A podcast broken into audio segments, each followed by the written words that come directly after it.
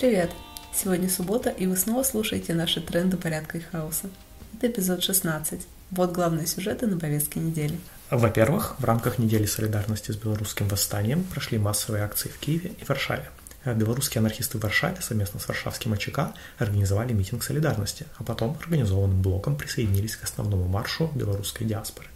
В Киеве восьмого августа собралось около трехсот человек. В числе прочего, им пришлось отбиваться от нападения ультраправых. Судя по всему, нацистам не понравились расследования анархистов у Сергея Коротких и Белорусском доме в Украине. Мы рассказывали об этом в предыдущих выпусках трендов. Тем не менее, анархисты заявили о себе, и мы желаем всем белорусам успешной борьбы против режима Лукашенко.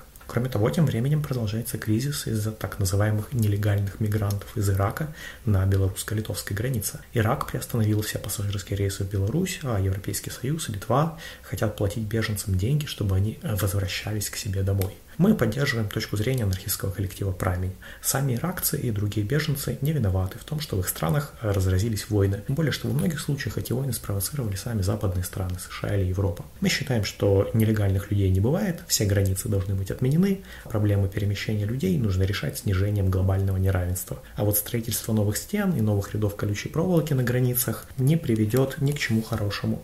Мы все на самом деле мигранты. Кстати, о неравенстве. По последним данным, зарплатное неравенство в России продолжает увеличиваться. Самые высокооплачиваемые работники в Питере получают в тринадцать раз больше, чем самые низкооплачиваемые. В Москве – в восемнадцать раз больше. Имущественное неравенство является одним из важнейших аспектов классового общества, а классовое общество всегда раздирают системные конфликты.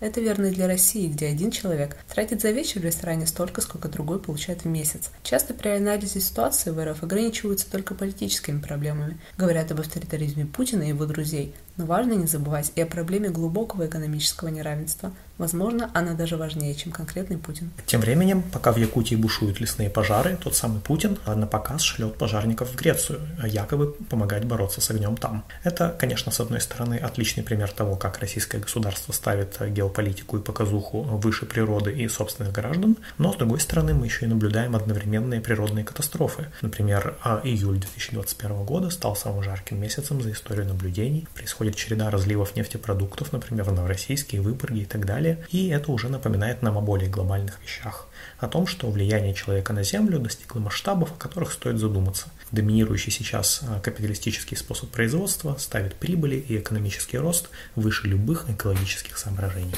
Какие мессенджеры хорошие?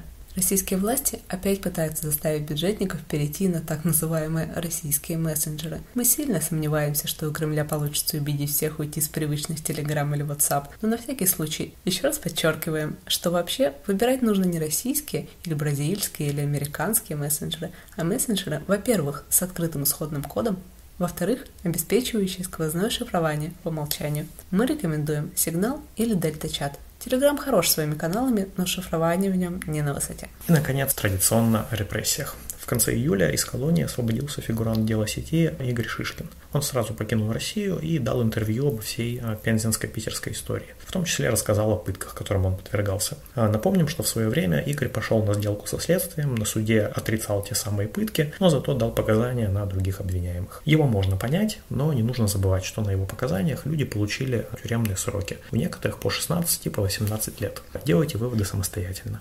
Между тем, Виктора Филинкова, осужденного как раз по делу сети, наконец довезли до колонии в Оренбурге. Пока что он там в карантине, который фактически равен штрафному изолятору по условиям содержания. Встретился там с защитницей и говорит, что насилие к нему, во всяком случае, пока не применяли. А Азата Мифтахова, которого осудили за разбитое окно офиса «Единой России», доставили в колонию в Кирове. Ходят слухи, что она известна давлением на заключенных. Так что пишите письма Виктору и Азату, их адреса смотрите в описании видео. Ну вот и все на сегодня. Напоминаем, что в трендах порядка и хаоса участники медиагруппы «Автономные действия» дают анархистские и либертарно-коммунистические оценки текущим событиям.